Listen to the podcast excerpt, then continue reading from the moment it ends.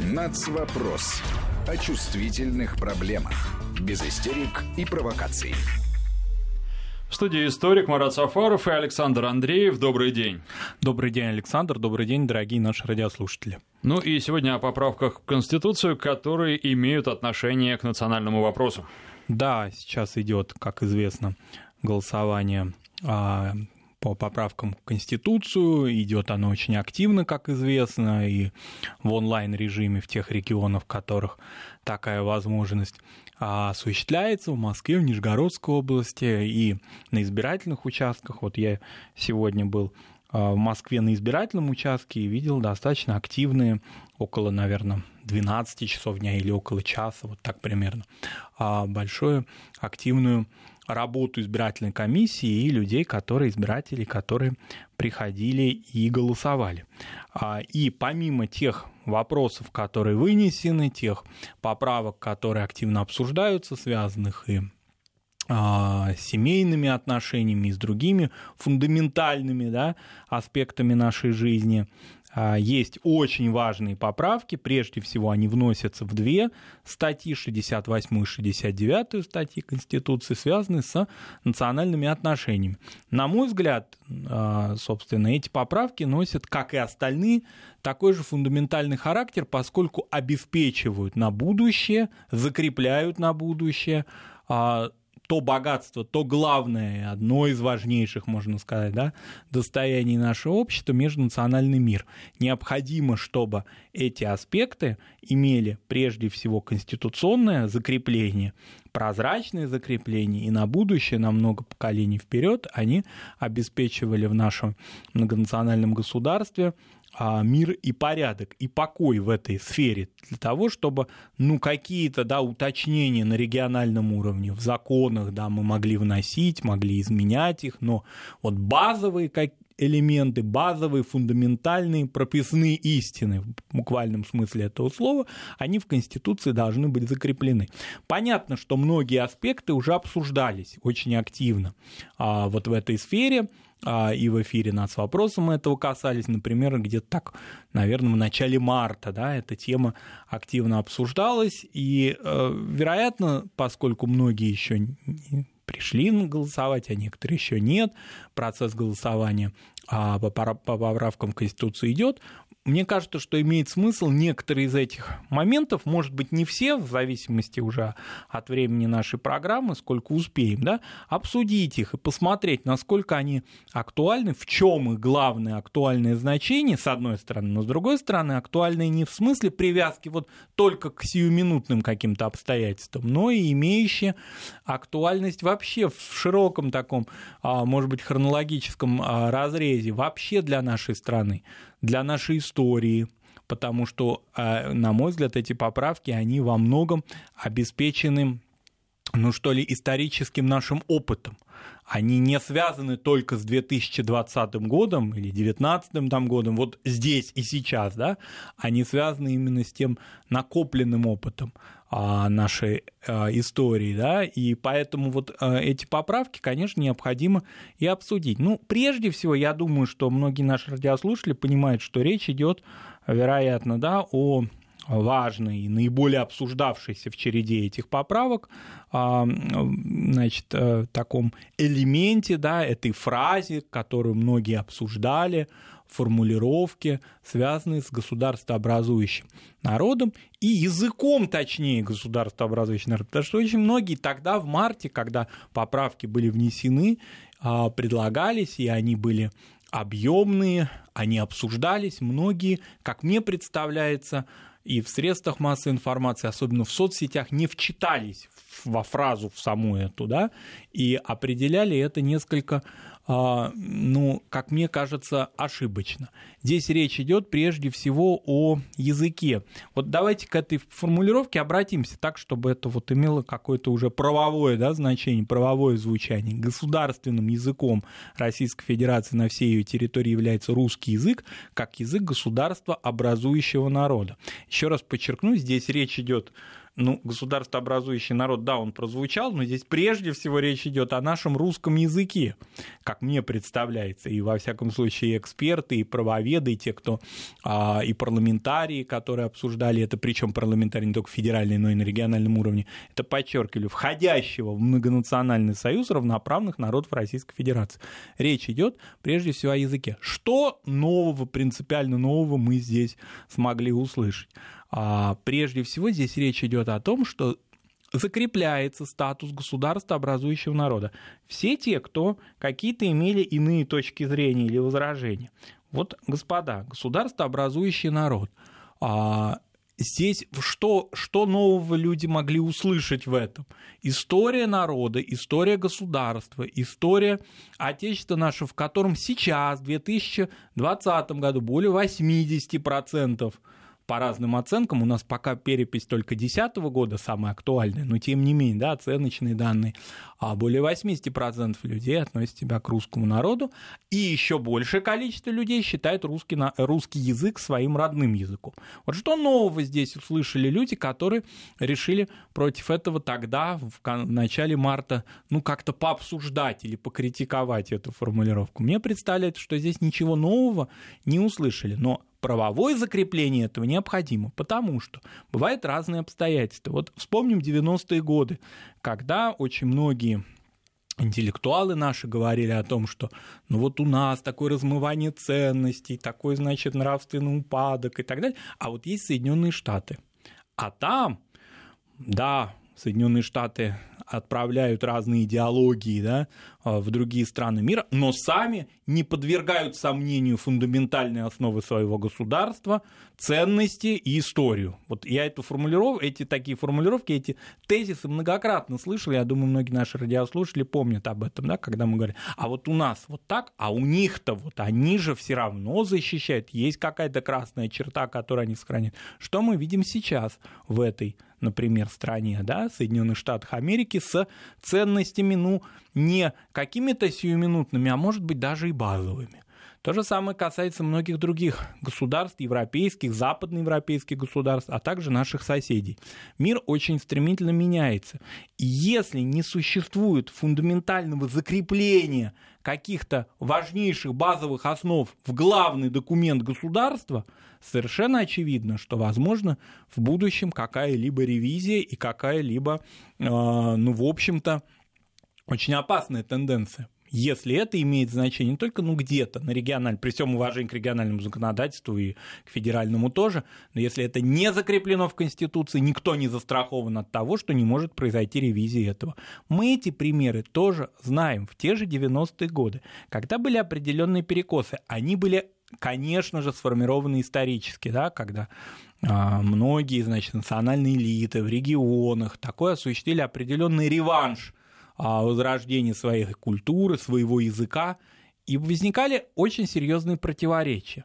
Конечно, они не приводили к каким-то, может быть, уж совсем катастрофическим, за исключением нескольких да, примеров, которые мы все хорошо знаем, а, последствиям, но тем не менее, ну, например, да, выражение языка. Когда из одного региона нашей страны в другой регион нашей страны мы могли, значит, пересечь некую такую не, не, незримую административную черту, границу да, региональную, и оказаться, оказаться совсем, оказывается, в другом мире. Да, черта-то незримая, но законы там, в том числе языковые, очень серьезные. И эти перекосы все хорошо помнят. Они были связаны с закреплением особых э, требований к знанию языка государственных служащих. Где-то рационально, а где-то и нет. Это было связано с очень серьезными перекосами в сфере образования, в сфере а, реализации средств массовой информации, их права и так далее. А очень во многих регионах позиции русского языка терялись. Это может показаться сейчас нашим молодым, например, радиослушателям парадоксом, как такое могло быть? А могло быть, вот так было. И а, то, что было осуществлено с конца 90-х годов, особенно в нулевые годы, а, по приведению в порядок соответствующего законодательства, это очень важно, но это важно и закрепить в Конституции. Язык русский язык, язык действительно государствообразующего народа. Это не убавить, не прибавить. Это, ну, для меня лично это некая аксиома. Она никаким образом, вот лично для меня, если мой какой-то опыт личный, да, а, здесь кому-то может быть интересен, а, никоим образом не ущемляет мое знание, мое отношение к другому языку моему, к татарскому, например, языку, да, которым я владею, и одновременно владею русским языком. Я не вижу никаких противоречий, я не вижу никаких наступлений на другие языки нашей страны. Татарский, кстати, привел не только в пример, потому что это вот а, второй мой родной язык, но и потому что это действительно тот язык, который, а, пусть и с большой, значит, с большим интервалом, но а он фактически язык второго по численности народа в нашей стране. И таких языков у нас много, и они также закреплены а, в этих поправках, а, и мы об этом поговорим. Но здесь прежде всего речь идет о том, что на территории государства должен быть один язык, который является языком не просто вот такой формулировкой межнационального общения.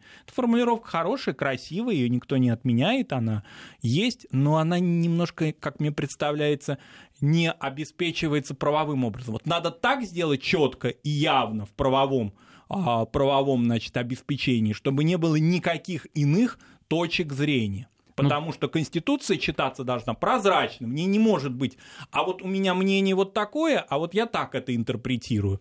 А, это должна формулировка быть во всех регионах, одна и та же, она для этого и есть конституционная. Важна, наверное, еще уникальность э, русского языка, уникальность нашей страны, ведь э, нет больше на свете такой страны, где можно на самолете лететь 10 часов, потом выйти в аэропорту и заговорить на том же самом языке. Посмотрите на Европу, насколько она разобщена, несмотря на то, что существует Советский Союз, сколько там языковых вариантов даже в рамках одной и той же страны или несколько языков государственных в рамках одной и той же страны, мы все говорим на одном языке, на самом самой большой территории в мире, в самой большой в стране в мире, и эта уникальность, эта уникальность должна быть закреплена документально. Абсолютно согласен, Александр, и более того, это жизненно необходимое история, да, это не только наша гордость, да, это наш опыт, это наша история. Это наша а, необходимость это для выживания. Для выживания, поскольку если мы не закрепим а, позицию государства образующего народа, того народа, который обеспечивал формирование государства на протяжении веков. Здесь я именно под э, государствообразующим народом действительно, да, русский народ, чей язык, значит, здесь закреплен, но здесь именно позиция тех людей обеспечивается и их право, для которых русский язык родной, на котором они разговаривают, как мне представляется, э, вне зависимости от их этнического происхождения здесь как-то вступает в силу позиция гражданской нации. Вот эта формулировка, о которой много говорилось, да, много дискутировалось на протяжении многих лет да, о гражданской нации. Потому что русский язык, если мы возьмем даже данные переписей, почему даже? Ну, других у нас вот таких вот закрепленных, да, этно а, языковых данных нет на федеральном уровне. Все остальное это все-таки оценочные суждения. Вот если возьмем результат переписи, то количество людей, для которых русский язык родной, а еще прибавим сюда, которые владеют им, оно гораздо больше, чем количество людей, которые этнически русские. Ну, таким образом, это подавляющее большинство а, населения нашей страны. И кроме того, здесь очень важная формулировка еще и для того, что мы знаем, что на протяжении последних десятилетий в мире, и наша страна не исключение, очень важное значение имеет миграция. А миграция как часть вообще глобального мира, перемещение людей. Мы много принимаем соотечественников. Да, мы все-таки принимаем соотечественников с желанием того, что они воссоединялись именно со своей исторической родиной, владели русским языком. Но вот это условие, ты приезжаешь в страну, в которой государство образующий язык и народ – а, относятся именно к русскому языку, да, вот эта формулировка, да, для людей, которые хотят переселиться к нам, она является очень важной и принципиальной. Люди должны знать, куда они едут. Ну и сейчас а, мы переходим к подключению, включению нашего постоянного эксперта. Да, мы подключаем нашего эксперта. У нас всегда Вестник Кавказа сопровождает нашу работу, информационно-аналитический портал в нацвопросе. Сегодня а, старший аналитик этого портала Матвей Катков. Матвей, добрый день. Да, здравствуйте, Марат. Здравствуйте, радиослушатели. А, ну, здесь я могу только продолжить мысль, которую вы уже сформулировали Конституция действительно является главным э, законом суверенного государства, и нормы, отраженные в ней, являются фундаментом, на котором строится э, отношения внутри общества в целом.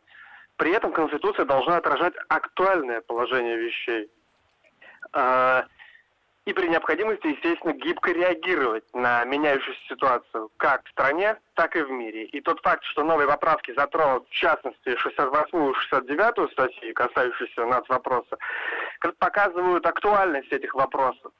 А необходимость поправок – это результат естественного течения событий, результат развития общества – и в том числе в целом межнациональных отношений. Однако при этом крайне важно, чтобы эти изменения, э, которые происходят в обществе, находили отражение в основном законе именно для, дабы избежания э, э, сильного несоответствия между ситуацией де-факто и де-юра. То есть, с одной стороны, безусловно, нормы, зафиксированные в Конституции, становятся автоматически законом для всей территории страны, дальше сверху вниз спускаясь на местный уровень, на региональный уровень.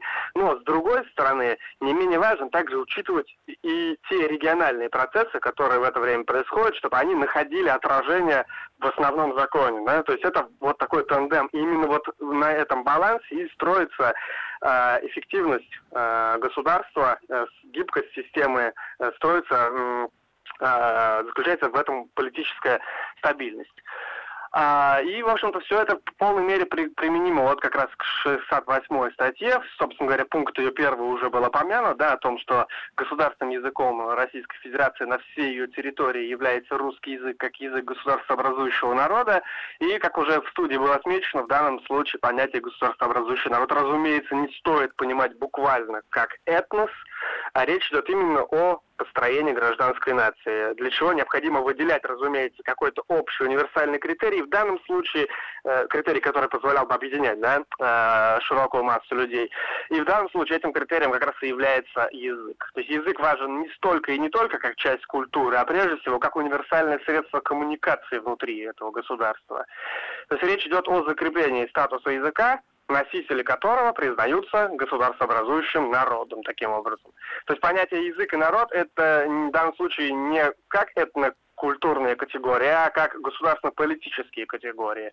При этом, разумеется, никаким образом не э, речь идет не об ущемлении Э, прав носителей этих языков в России. В частности, пункт второй подчеркивает, что республик, власти республик вправе устанавливать свои государственные языки в, на местном уровне, э, которые будут применяться в органах власти, в органах местного самоуправления и будут использоваться наряду с государственным языком. Это тоже важный момент. А, более того, пункт третий подчеркивает, что государство гарантирует всем народам право на сохранение родного языка и право на э, создание условий для его изучения и дальнейшего развития. То есть речь идет именно об интеграции общества, причем интеграции в рамках Конституции, в рамках о, э, юридического поля а, а постулаты, например, касающиеся большей степени культуры, не случайно даже в поправках вынесены в отдельную статью, в 69-ю. Там уже как раз речь идет о а, государственных э, гарантиях правам коренным малочисленным народам, в том числе, в частности, идет там право, а, то, э, принцип о том, что государство поддерживает соотечественников, проживающих за рубежом. То есть эти поправки, касающиеся нас вопроса, не противоречат, с одной стороны, прежним нормам и традиционным отношениям, которые сформировались в России, но при этом отражают некоторые актуальные тенденции государства, которые, которые сейчас э, складываются, и на то, о чем уже в студии было упомянуто. Ну и хотелось бы, конечно, с одной стороны верить, что действительно вроде бы 21 век на дворе, международные, э, межнациональные отношения, э, по идее, вроде бы хотелось бы, чтобы уже перестали быть какой-то острой такой темой, вызывающей полемику и споры.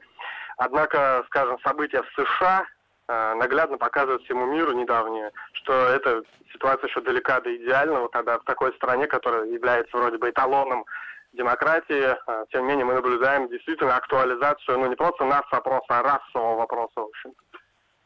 Спасибо большое. Матвей Катков, информационно-аналитический портал «Вестник Кавказа». Матвей, очень многие такие аспекты, которые мы во второй части нашей программы будем обсуждать, да, уже затронул. Действительно, а, здесь вот есть некая аксиома, вот давайте ее сейчас закрепим, и дальше на протяжении многих лет, многих, может быть, десятилетий, да, мы к этому аспекту фундаментальному возвращаться не будем. Это будет просто вот по умолчанию.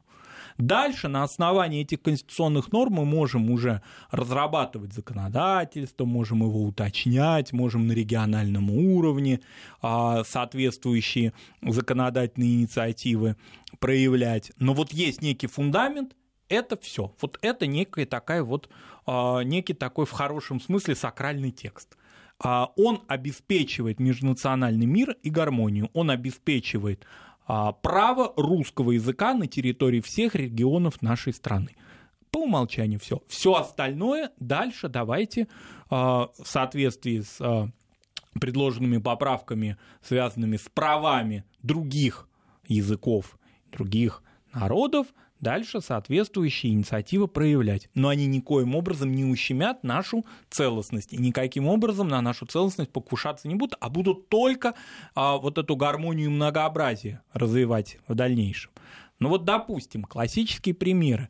Вот здесь дальше, по 68 статье, вправе устанавливать, республики вправе устанавливать свои государственные языки они вправе устанавливать свои государственные языки. И действительно, в органах местного самоуправления, в госучреждениях, понятно, что речь идет и об образовании, но эти государственные языки, которые будут установлены, или они фактически сейчас будут просто, ну как бы сказать, подтверждены, потому что они уже сейчас установлены, они не будут ущемлять интересы людей, которые, допустим, этими языками не владеют. Ведь очень важно – важная черта нашей жизни, да, конечно, любознательность, конечно, любопытство. Если ты живешь в каком-то регионе, в котором значительная часть или подавляющая часть людей говорят на ином языке, это другая культура, интересная культура, а, другие традиции, другая религия, может быть.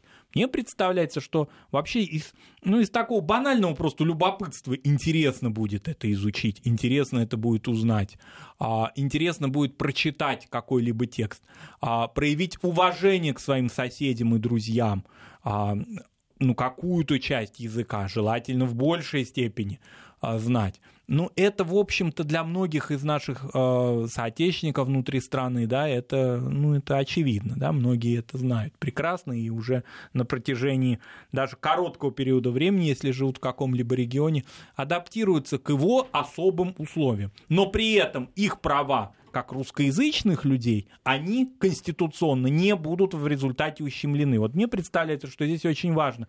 Да, ты можешь, и ты, а, тебе такая мотивация у тебя есть, да, осваивай иной язык, иную культуру, но твои права на, на территории любого региона, где бы ты ни жил, переселяясь или оставаясь в этом регионе, ущемлены не будут. Вот это очень важная конституционная норма.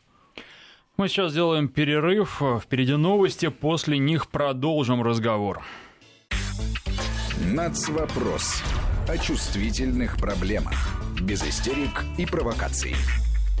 16.35 в Москве. В студии историк Марат Сафаров и Александр Андреев. И сегодня говорим о поправках к Конституции связанных с национальным вопросом. Да, и очень хороший вопрос наш э, радиослушатель Михаил нам задал. Каждая республика Российской Федерации имеет свою конституцию.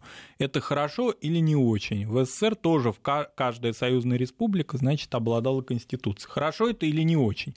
Это хорошо, то есть конституциями обладают регионы, в каких-то регионах а, их а, законы определяются как уставы, например, где-то действительно в формулировке конституции. Плохо, когда в конституциях или в иных каких-то правовых актах регионах существует противоречие с федеральным законодательством. Слава богу, сейчас оно устранено, но еще 20 лет назад, а даже и гораздо меньше, можно сказать, там 17-18 лет назад, а эти противоречия были. Вот если вы посмотрите в интернете, они же есть, архивные, значит, уже не действующие правовые акты региональные, с формулировками «суверенитет региона», приоритет регионального законодательства над федеральным, ну, не впрямую, но если вчитаться, это, к этому выводу можно было прийти. Возвращаясь к языку, определение э, требования фактически знания вот этого какого-то конкретного регионального национального языка, но не учет интересов русскоязычного населения и так далее. Вот тогда это плохо, тогда это угроза целостности государства. Если эти а, нормы, скажем так, в кавычках, да, они из этих правовых актов устранены, их там нет, они не противоречат федеральному законодательству, они не противоречат Конституции России, то тогда Пожалуйста, бога ради, пусть они называются конституциями. Какая угроза от этого нашей целостности? Здесь речь идет именно о том, чтобы мы живя, например, в Москве или в Краснодарском крае, или в Санкт-Петербурге, или в Крыму, возникло у нас желание, например, поехать в другой регион нашей страны, национальный, например, регион, как у нас принято говорить, да, где а, существуют определенные национальные своеобразия, национальные языки и так далее, мы не чувствовали, что мы в другом государстве. Вот вы сели в самолет или в поезд а, в Москве, допустим, и поехали в Башкортостан, Татарстан, на Северный Кавказ, в Сибирские наши национальные республики. Вы, да, почувствовали колорит, вам там интересно, вы услышали другой язык, но при этом ваши права в самом таком базовом, банальном смысле, они не будут ущемлены. Ни в чем, даже если вы просто гость, а не то, что переселяетесь туда, да, вы чувствуете, что вы в своем государстве, вы можете разговаривать, вы можете получать помощь на том языке, на котором вы считаете это необходимым, на вашем родном языке, на русском языке. И тогда, соответственно, вы получаете удовольствие от путешествия. И у вас нет представления о том, что вы где-то оказались в каком-то ином краю. Вот это очень важно. Людям, которые выросли, жили или немножко хотя бы застали Советский Союз, конечно, памятно, когда в 1991, особенно в 92-м, 93-м годах, вдруг оказалось, что при пересечении границ когда-то существовавшего большого государства, у них уже иные, к ним предъявляются иные требования. Там какие-то другие валюты появились, там требования по языку, там визовые режимы и так далее, и так далее. То государство, большое советское государство, вот таким образом завершило свою историю. И для того, чтобы никогда и никаких угроз существованию нашего государства многонационального не происходило, вот эти конституционные нормы, связанные с языком, с его приоритетом русского языка на территории всего государства, обязательно, на мой взгляд, должны быть введены. Иначе тогда возникают какие-то вот такие щели, какие-то противоречия, куда-то можно так вот и иначе толковать и интерпретировать. И это создает определенную угрозу. Если государство, допустим, унитарное, мононациональное, а такие государства есть в мире, да, в которых фактически приоритет а, языка не требует подтверждения, не требует какого-либо да, правового обоснования, потому что в государстве иных никаких языков нет и иных никаких посягательств не может быть. Бывают такие ситуации. В нашей стране нет никаких посягательств на русский язык. Еще раз повторюсь, более 80% людей относятся к русскому народу, еще большее количество считают русский язык родным. Но для того, чтобы на будущее, это, опять же повторюсь, не июнь-июль 2020 года – речь идет. Вот мы сейчас живем и сейчас пошли там голосовать онлайн режиме э, два региона или на избирательном участке. А это будущее, это будущее наших детей в самом таком пафосном, даже если хотите, смысле. Ну хорошо, а тогда через 20 лет мы гарантированы будем от такого рода угроз? Если в Конституции это зафиксировано, гарантированно защищены. Если нет, то тогда извините, вы можете пере- приехать в регион X или Y, и вам так захочется там жить, но когда вы пойдете и поведете своих детей в школу или обратитесь в региональные какие-либо а, ведомства или, допустим, просто средствами, со средствами массовой информации будете взаимодействовать, окажется, что что-то какие-то противоречия, какие-то проблемы, что-то я как-то не понимаю, что мне говорят или что с меня а, требуют. Ну вот, чтобы этих ситуаций не возникало, давайте вот эту информацию да, к размышлению примем сейчас, для того, чтобы потом, когда будет поздно, да, не возвращаться к этому и не городить огород. Мне кажется, что я вот согласен с нашим спикером Матвеем Катком, который говор... сказал да, в своем выступлении о том, что вот есть некая ситуация какая-то, да, связанная с межнациональными отношениями, она, да, она может трактоваться по-разному. И она должна трактоваться по-разному, если это в рамках законодательства, если это не экстремизм. Да? Понятно, что есть разные точки зрения. Но ее надо пройти, ее надо обсудить, пройти и дальше жить не возвращаясь, может быть, к этому. Мы просто знаем, что да, вот есть книжечка Конституция, или сейчас уже в электронном виде мы ее читаем, в ней это зафиксировано, это как отче наш, вот все. Дальше мы к этому не возвращаемся. Мы знаем, что это есть, мы гарантированы, мы спокойны, и мы эту тему как бы не будируем, что ли. А если ее кто-то хочет побудировать извне, а таких желающих колоссальное количество, колоссальные. И внутри нашей страны тоже они есть, безусловно, но внеш... на внешнем контуре особенно. Вот тогда можно эту э, конституционную норму достать и показать, что их посягательство на нашу целостность, на наш опыт, на наш язык, на наши языки другие, оно не конституционно, оно противоречит нашему законодательству. Пожалуйста, болтайте за пределами страны, но а, это не имеет никакого отношения к нашему законодательству, это никакое не имеет отношения к нашей стране. Это ваше частное зарубежное какое-либо право, потому что такого рода защитников, в кавычках, колоссальное количество. Любую провокацию сами они организуют или какой-либо ситуации, даже к трагической приобщаясь, эти люди, эти силы, ресурсы, они готовы ее использовать. Мы многократно, по-моему, раз, наверное, 3-4 точно в прошлом году осенью возвращались к истории, которая произошла в Ижевске в прошлом году, в сентябре. Я думаю, наши радиослушатели постоянные, кто слушает нас, нас вопрос, знают уже эту историю с трагическим значит, финалом, когда пожилой человек, явно нездоровый, теперь это уже доказать нельзя, да, который объявил себя активистом, некого, да, удмуртского национального движения, одновременно шаманом, там, жрецом или еще кем-то, осуществил, а, значит, самоподжог себя, да, он самосожжение осуществил.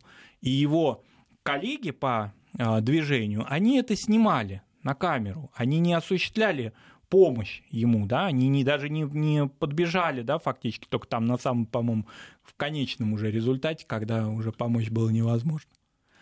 Какие, с какими тезисами он вышел? Что якобы ущемляется удмуртский язык. Вот ему так показалось, ему так захотелось, ему так вот было э, свыше, наверное, от каких-то языческих богов такая, значит, пришла к нему информация. Окей. Дальше что произошло? Есть у нас страны, которые, каждая страна, она зарубежная, она имеет определенный интерес к определенным народам нашей страны, к их, в кавычках, правам, в сфере языка, которые, по их мнению, требуют защиты. Такие страны, значит, сразу же возбуждаются в хорошем или плохом смысле и следят за этой ситуацией. Мы прекрасно знаем, что тюркоязычные народы России, они в определенной мере, их вот ситуация там языковая, образовательная в самом широком смысле этого слова и так далее, она так или иначе мониторится если так можно выразиться, да, со стороны Турции. Это всем хорошо известно. Сколько разных таких тезисов турецких мы слышали по Крыму, и по, по Волжью и так далее. Что касается финно-угорских народов, у финно-угорских народов есть Эстония. Она замечательно, значит, а, на страже их интересов, опять же, в кавычках. Она все сразу же, каждую, каждую мелочь, каждую информацию и такие трагические случаи сразу же, а, значит, берет на карандаш. Таким образом, эти страны могут осуществлять, если это не закреплено конституционно, вмешательство в интересы нашей страны, в интересы региональных каких-то э, ситуаций, да, и они могут эти истории, не имеющие никакого отношения к языку и нацвопросу, представить совсем иначе. Вот тогда, ребят, значит, давайте понимать, или мы сейчас это закрепляем, или мы ну, в общем, каждый раз будем отвечать, оправдываться, что-то, значит, объяснять, говорить, да это вот он там сошел с ума и сам себя сжег, да с удмуртским языком у нас все нормально и в порядке и так далее, и так далее. Ну, давайте в положении оправдывающих находиться. Или все-таки мы будем иметь правовые нормы, которые гарантируют на территории нашей страны равноправие и языкам региональным. А в следующих значит, статьях, в следующих пунктах той же самой 68 статьи предлагается правовым образом закрепить, собственно, установить права а, этих положений, да, этих языков, языков народов России. Но многие скажут, ну а что изменилось? Ну а что, а где они? А что, они раньше были бесправны? Ну нет, они не были бесправны, но необходима конституционная норма, как и с русским языком, чтобы не было двоякого трактования, чтобы не было фальсификации на этом, чтобы в регионах не возникало соблазнов, а давайте мы какую-то осуществим определенную такую переброску сил, только русским языком займемся, а на региональный обращать не будем. А у нас во многих регионах несколько национальных языков, они в второй после русского один, да, у нас несколько есть регионов, в которых закреплено в их уставах или в их конституциях а, несколько национальных языков. А если мы возьмем Дагестан, который, как Расул Гамзатов говорил, страна языков, да, край языков, ну тогда вот как у нас возникнет тогда соблазн.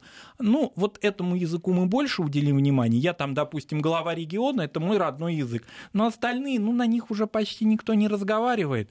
А, как-то вот по остаточному принципу. Не тут-то было. В Конституции будут закреплены эти права, и представители этих народов могут сказать, наши языки тоже конституционно а, защищены и поэтому мы хотим, чтобы и в образовательных учреждениях, и на местном уровне, в условиях местного самоуправления, эти э, наши родные языки тоже были востребованы и актуальны. Они не были только бытовыми. Я с мамой, с папой там разговариваю дома. Нет, это язык, на котором может быть и деловая э, переписка, и главное образование, потому что, ну, давайте прямо скажем, да, очень важно, чтобы язык сохранялся в семье, чтобы он из семьи шел, и чтобы э, дома на нем разговаривали, ни один законодательный акт не приведет к тому, чтобы язык возрождался, если на нем не говорят в семье. Правильно, безусловно.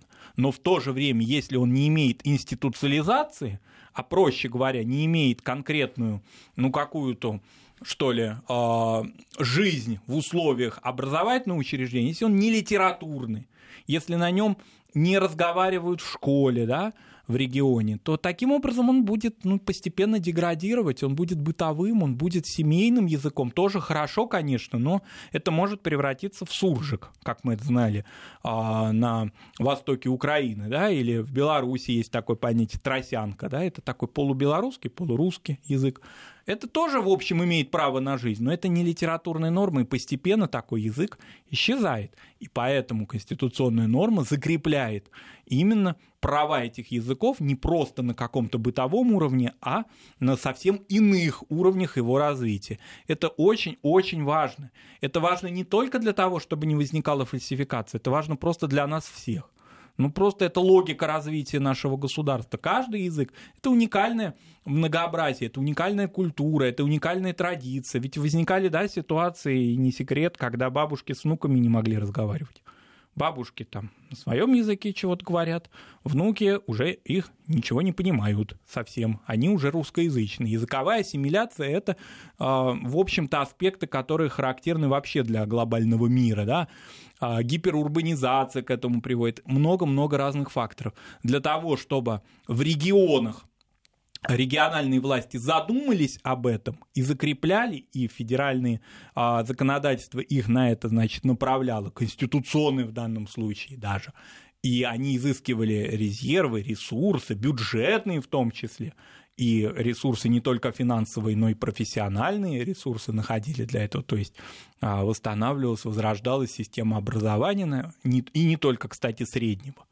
А, вот для этого эта конституционная норма и приведена. Тогда никто не может заявить за рубежом или внутри нашей страны какие-то, значит, а, люди, да, о том, что есть определенное ущемление. Нет никакого ущемления. Вот есть определенная траектория, правовая траектория их развития, такая, ну, как бы стимулирование их когда в Конституции это закреплено, потому что региональное законодательство, оно бывает разное.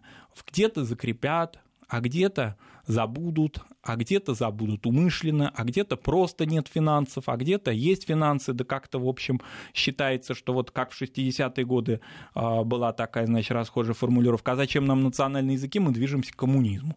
Ну, в, коммуни... в коммунистическом обществе не нужны, значит, национальные языки. Ну, я не знаю, сейчас мало кто, наверное, таких идей разделяет, да, но тем не менее, все равно, вот э, если есть определенная правовая норма, она закреплена в Конституции, уже от нее избавиться невозможно. И тогда региональный чиновник будет понимать, что там татарский, башкирский, не знаю, там аварский, чеченский, ингушский язык, а, крымско-татарский язык, они закреплены. Вот классический пример крымско-татарский язык я упомянул. До 2014 года что с крымско-татарским языком происходило а, в Крыму под управлением Украины? Ничего не происходило. Так где-то ни шатка, ни валка. Где-то он изучался, а где-то не изучался, а по существу был семейным языком. Теперь он закреплен законодательно на региональном уровне в Крыму крымско-татарский язык имеет свои права, существует система его профессионального обучения. Не просто вот где-то что-то, кто-то на ушко что-то рассказал или с какими-то учебниками, значит, а, в режиме воскресной школы это, это изучали. Нет, это бюджетное, финансируемое государством и региональным бюджетом изучение этого языка. Ну, по-другому он как-то зажил потому что условия у него, конечно, исходя из всей трагической истории крымско-татарского народа, были, ну, нерадужные, прямо скажем. Он исчезал. Особенно у молодежи, да, старшее поколение, среднее поколение им владело, а молодежь-то не очень, потому что такие катаклизмы, да, пережили. И связанные с трагическими обстоятельствами депортации, а потом возвращение из Средней Азии в Крым, где там уже все это вот по, по дороге язык теряется когда такие трагические ситуации. А теперь государство им занялось, да, на региональном уровне. И теперь крымские татары могут разговаривать на своем языке не только дома, но они могут иметь возможность получать образование на нем. Мне представляется, что эти всякие очень интересные региональные инициативы, они этой конституционной нормы обобщены. Вот они имеют обобщенное какое-то развитие. И тогда во всех регионах где-то, конечно, будут, ну не надо идеализировать ситуацию, где-то будет лучше, где-то хуже, но тем не менее все равно апеллировать к Конституции имеется, такая, имеется теперь такая возможность. Вот это очень-очень важно. А, что касается, вот опять же Михаил, да, повторяет вопрос, а чтобы, а почему бы не принять свою конституцию краям, областям Российской Федерации? Здесь речь идет о формулировках. А, ну, так сложилось, да, что регионы, республики, да, в большинстве своем, но тоже не все формулируют свой основной закон на территории региона э, с формулировкой «конституция», да, но некоторые устав. Мне вообще кажется, что это в данном случае не имеет определенного какого-то особого значения от того, что, допустим, в одном регионе он звучит как устав, а где-то как конституция, мне, меня как-то это лично меня, это моя позиция, меня это как-то не напрягает. Я не вижу в этом никак, никакой угрозы или какого-то неравноправия. Опять же, повторюсь, угрозу я чувствую только тогда, когда в этом региональном а, законе основном, действующем на территории региона, есть что-то, что противоречит, принципиально противоречит законодательству соседнего региона и федеральному законодательству. Если я ощущаю, проще даже сказать, даже отстраняясь, абстрагируясь от правовых категорий, если я ощущаю себя в этом регионе неуютно.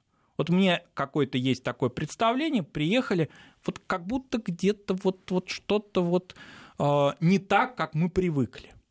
Вот если мы это ощущаем, если есть определенное, тем паче правовое неравноправие, вот тогда надо бить в набат. А если это называется так или иначе, а у нас и парламенты называются где-то хуралами, где-то курултаями, а что от этого, ну, на региональном уровне, что от этого меняется, кроме того, что добавляется этническая какая-то, ну, такая региональная изюминка даже.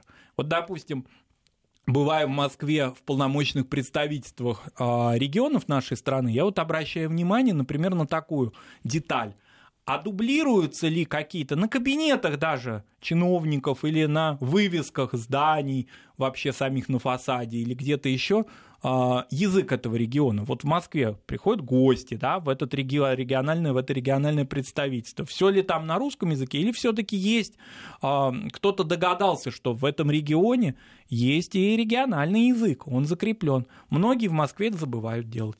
Они считают, ну в Москве зачем? Кто на этом языке будет это читать? Нет, это должно быть. Если вы регион, вы должны во всех своих формах, во всех своих представительствах эту региональную свою специфику, правовую, закрепленную, также повторять также ее демонстрировать. В этом нет никаких э, ну, опасностей или каких-то, вот, не знаю, каких-то противоречий.